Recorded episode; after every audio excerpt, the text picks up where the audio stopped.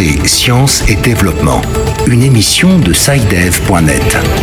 Bonjour, bienvenue dans cette quatrième édition de Santé, Sciences et Développement, le magazine scientifique hebdomadaire de SciDev.net cette semaine. À la une de l'actualité scientifique cette semaine, les dégâts de la dépigmentation en Afrique. En dépit des mises en garde de l'OMS, le phénomène prend de l'ampleur sur le continent. Illustration dans ce magazine avec le cas de la République démocratique du Congo. Épidémie de fièvre jaune en Côte d'Ivoire, Abidjan, la capitale économique est particulièrement touchée. Les pays voisins se mobilisent quant à eux pour contrer la maladie. Une innovation en provenance de Côte d'Ivoire, les bracelets mousseau connectés qui contiennent toutes vos données personnelles en matière de santé c'est un bijou au sens propre comme au figuré pour vous sauver la vie. À suivre également nos rubriques traditionnelles, la rubrique Kesako. Il s'agira de questionner la pertinence de la médecine traditionnelle. Et puis en toute fin d'édition, l'agenda scientifique de la semaine prochaine avec Bilal Taïrou. La science au service du développement. Mais pour commencer, voici tout d'abord l'actualité scientifique en 30 secondes avec euh, Hamzat Fassassi. Science Express. La firme pharmaceutique américaine Johnson Johnson a annoncé ce 5 septembre les lauréats du Science African Innovation Challenge 2 lors du 28e Forum économique mondial sur l'Afrique au Cap en Afrique du Sud. Les six entreprises et programmes gagnants offrent des approches audacieuses et entrepreneuriales pour s'attaquer aux grandes priorités en matière de santé dans les communautés africaines, notamment la livraison du sang, l'épuisement professionnel des soins de santé, la perte auditive, la jaunisse et le paludisme. Un montant total de 300 000 dollars sera attribué aux équipes gagnantes. Les vainqueurs sont originaires du Nigeria, du Rwanda, du Botswana et de l'Ouganda. La consommation de drogue en Afrique devrait devenir un problème urgent de santé publique, selon les résultats d'une nouvelle enquête publiée la semaine dernière. Cette enquête analyse les tendances du trafic de drogue, de la consommation et des mesures sur ce sujet. Elle a été menée par le programme transnational de lutte contre le crime organisé, ENACT. Un centre de médecine traditionnelle chinoise devrait bientôt voir le jour à Casablanca, au Maroc. Il a été conçu comme un établissement de référence pour les pays d'Afrique dans le cadre de l'initiative Ceinture et Route. Le Maroc et la Chine ont convenu d'accélérer les négociations en vue de finaliser le projet. À vocation curative, le futur centre aura aussi une mission de formation pour les nationaux, mais également pour les professionnels des pays africains. République démocratique du Congo, le blanchiment de la peau prend des proportions inquiétantes. Artistes, simples citoyens et dans certains cas des personnalités publiques s'y adonnent.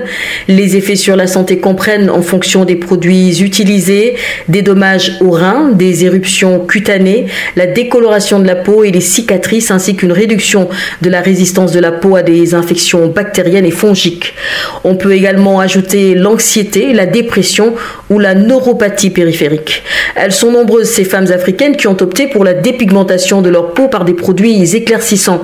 En République démocratique du Congo, ces produits sont appelés le choco en langue lingala. La communauté scientifique les considère comme dangereux, mais pour le citoyen lambda, c'est une pratique normale. Reportage à Kinshasa de Patrick Abega. Des femmes qui utilisent l'hydroquinone, leur corps, ça pique quand même. J'aime toujours les femmes naturelles. Ma mère, elle est restée naturelle. Mes soeurs sont naturelles et moi-même, je suis naturel. Ce sont les habitants de Kinshasa qui donnent leur point de vue sur la dépigmentation de la peau. Dans la capitale de la RDC, le choco est une pratique qui consiste à éclaircir la peau au moyen des produits cosmétiques. Ce passage des teints noirs au teint plus clair est assuré en appliquant les laits de beauté à base de l'hydroquinone. La tendance est plus adoptée par les femmes. Malgré les conséquences que cela présente, certaines d'entre elles assument. C'est une question de beauté, des modes et de séduction, disent-elles. Moi, en tout cas, j'ai utilisé l'hydroquinone. Quand j'étais plus jeune, j'avais un autre teint, mais euh, j'ai toujours préféré avoir une peau beaucoup plus claire. Les conséquences, on les constate, hein, mais euh, après, il faut savoir assumer. Qu'est-ce qu'on veut? Ce que je fais souvent pour éviter certaines conséquences, c'est que je me cache quand même du soleil. Les autres femmes ont choisi de garder leur peau naturelle suite aux multiples conséquences liées au blanchissement de la peau. Oui, on a peur d'appliquer les produits Proguinol parce qu'il a des conséquences sur la peau. Premièrement, je peux citer, c'est les cancers de la peau. Il y a aussi d'autres, etc., etc. Non, je perds de, comment, détruire ma peau, d'avoir une peau, bien une couleur que je n'avais pas auparavant. Donc c'est pour cela que je n'utilise pas des hydroquinones.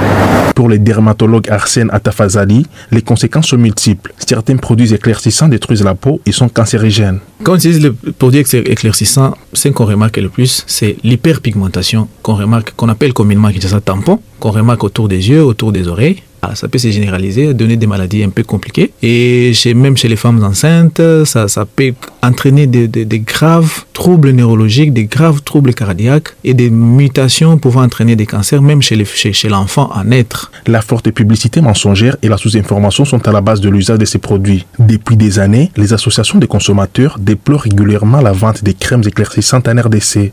Patrick Abega, Kinshasa, pour Santé, Sciences et Développement.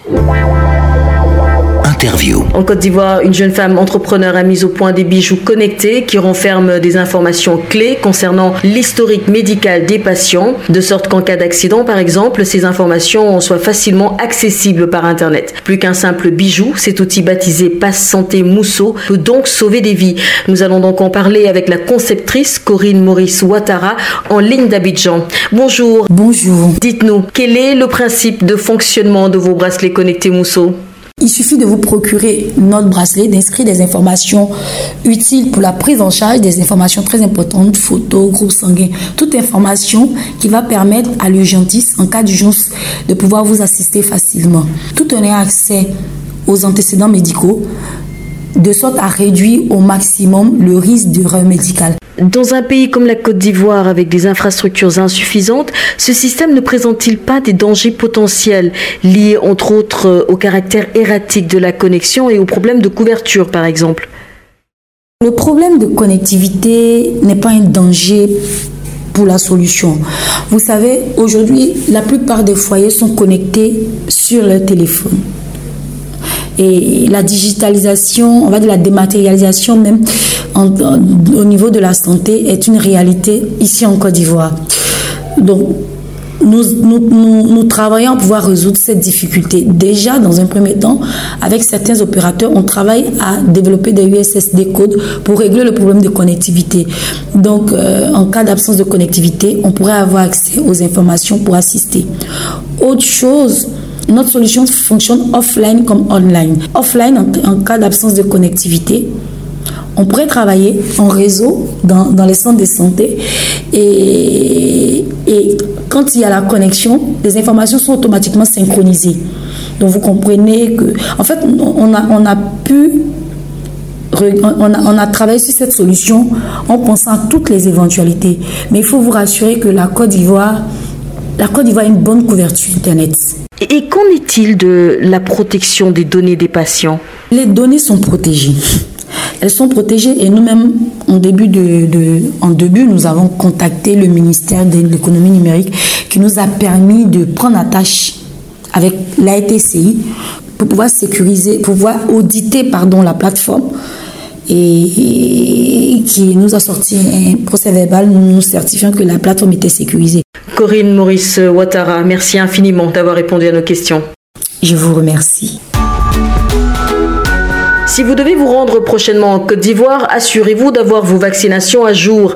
Une épidémie de fièvre jaune a en effet été déclarée dans le pays. Le ministère ivoirien de la Santé a annoncé dans un communiqué la survenue ces dernières semaines d'une épidémie de fièvre jaune qui a touché 89 personnes et fait un décès. La capitale Abidjan est la plus touchée. Au Burkina Faso voisin, aucun cas enregistré pour le moment, mais une alerte a été lancée par les autorités en raison du volume des échanges entre les deux pays. Reportage à Ouagadougou d'Abdel Aziz Nabaloum. L'épidémie des fièvres jaunes est officiellement déclarée en Côte d'Ivoire. Selon le ministre ivoirien de la Santé, 89 personnes ont contracté la maladie ces dernières semaines et un décès a été enregistré dans la capitale économique Abidjan. Même si le Burkina Faso n'est pas encore touché par la maladie, les autorités sanitaires ont lancé l'alerte informant les populations de l'existence de l'épidémie en pays voisin et les invitant à prendre les dispositions pour s'en prémunir, notamment en se faisant vacciner. Amadou Drago, géomètre topographe. S'il y a un vaccin qui existe vraiment, je pense qu'il faut se prévenir. Si c'est une maladie qui sévit aussi là-bas, je pense que c'est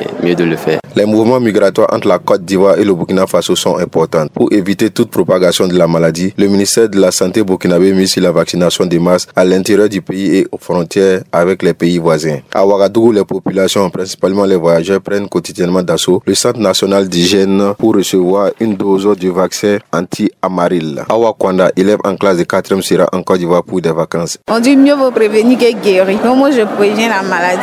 Selon le docteur Benoît Kabori, responsable du centre médical urbain du district sanitaire de Bascui, la meilleure stratégie de lutte contre la fièvre jaune, c'est la vaccination.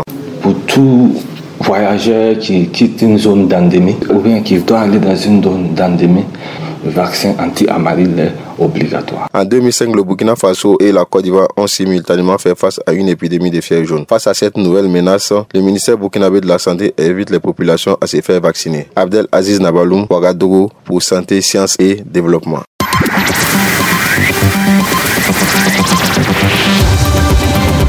Kesako, qu'est-ce que c'est? Vos questions à la rédaction, les réponses de nos experts. Avec cette semaine, une autre question de Dakar. Très actifs nos auditeurs sénégalais. Bonjour Santé, Sciences et Développement. Je m'appelle Marianne Carvalho et j'aimerais savoir quelle est la place qu'occupe la médecine traditionnelle dans les systèmes de santé en Afrique. Merci. Alors, euh, Raphaël Diamessi, une question pertinente quand on sait qu'une bonne partie des populations africaines font souvent recours à la médecine traditionnelle pour se soigner. Il faut noter, Sylvie, que la médecine traditionnelle a longtemps été le parent pauvre du système de santé mondial. Il a fallu attendre 2006 pour que l'Organisation mondiale de la santé OMS adopte l'intégration de la médecine traditionnelle dans les systèmes de santé nationaux. 13 ans après, quelle place occupe cette médecine dans les pays africains?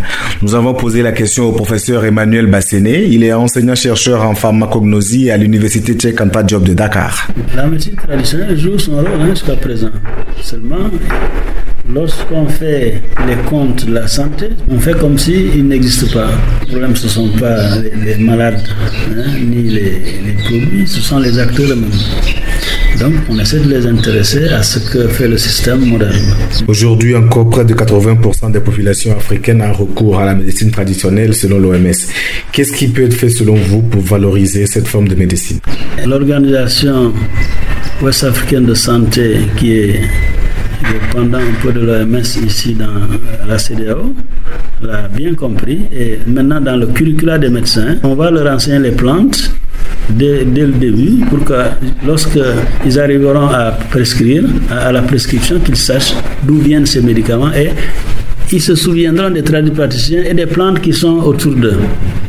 Voilà ce que nous nous enseignons par le, le vocable phytothérapie. Il faudrait que le système euh, officiel s'ouvre plus et démocratise plus hein, l'acte thérapeutique.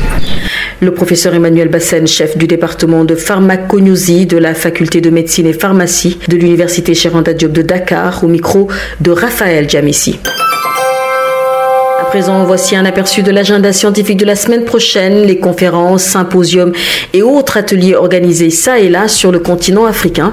C'est avec vous, Bilal Taïrou. L'agenda.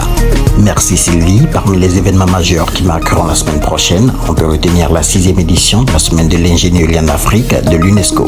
Elle aura lieu en Zambie et dans le reste de l'Afrique du 15 au 21 septembre. Une initiative lancée par l'UNESCO depuis 2014 et qui vise à éduquer les jeunes et le grand public sur l'ingénierie par le biais d'ateliers éducatifs, d'événements de sensibilisation, de conférences et formations, etc. Nous aurons également, et cette fois-ci du côté de Niamey, la seconde édition du FIST, le Forum international sur la sécurité et la santé au travail, qui se tiendra les 17 et 18 septembre. À travers ce forum, les organisateurs souhaitent faire croître la prise de conscience sur la santé et la sécurité au travail. Merci Bilal. C'est la fin de ce magazine. Merci de l'avoir suivi.